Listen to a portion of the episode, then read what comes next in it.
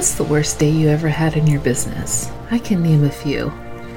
I was a five time award winning entrepreneur who burned out because I couldn't give up control of anything in my business, whether it was because I thought I could do it faster or because I thought I couldn't afford it.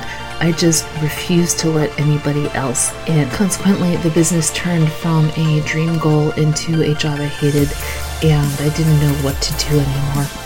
In 2015, I closed my business, walked away, and started a whole new life. But I didn't know what I wanted to be when I grew up after that.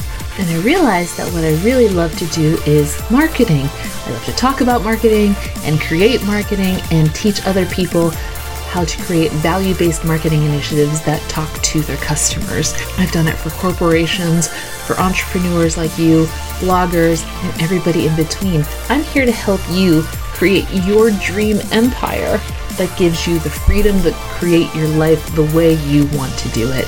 My name is Megan Brame. This is Stop Sucking at Business. Let's go. Hey guys, Megan here. This episode is going to be a little different. This is actually a reading of a blog post I have written because I want to make sure that I'm delivering as much valuable content to you as possible. And if you only know me from my podcast, then you probably don't know a lot about my blog, and vice versa. So it's my goal to just make sure that I'm giving you as much value as possible. Hence, this blog post episode. Now, this is going to be read by Lisa, and to be totally transparent, uh, I was going back and forth on if I should let you know that Lisa is AI.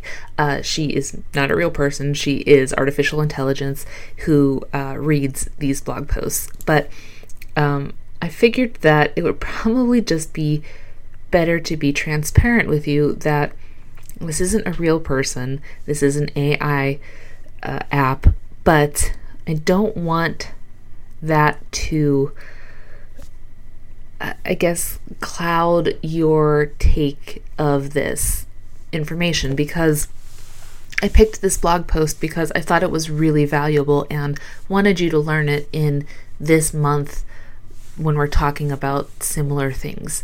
So I hope that you'll be able to look past the sometimes robotic voice of Lisa and instead ingest the content.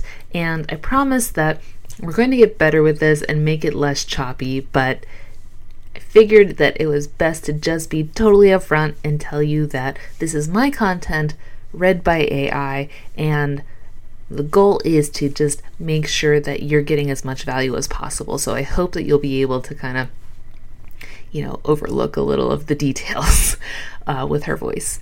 Thank you so much. I will talk to you guys in our next episode. This is part two of a four part series to help you earn more money in your business. Similar to the Tripwire, but less bells and whistles, the add on can be a quick way to increase your average checkout amount while creating a more valuable user experience for your customer. What is an add on? Also known as a bump, an add-on is a product or service that's shown in the shopping cart right before the customer checks out. It's different from a tripwire in that it is only shown when the customer is already in the buying stages. Whereas a tripwire is shown during the very first phase of a sales funnel. Usually after something free is given away. Key considerations of an order bump or add-on. The bump needs to be something that triggers an immediate understanding of how the increase in price justifies the increase in value. Your bump needs to complement the original product, service and should seem like a natural pairing. Don't use this to try to move old inventory or clearance products. As that won't seem like an increase in value unless they're related to the original product in some way. It should be incredibly easy to say, yes, to the bump. The best ways of seeing this handled is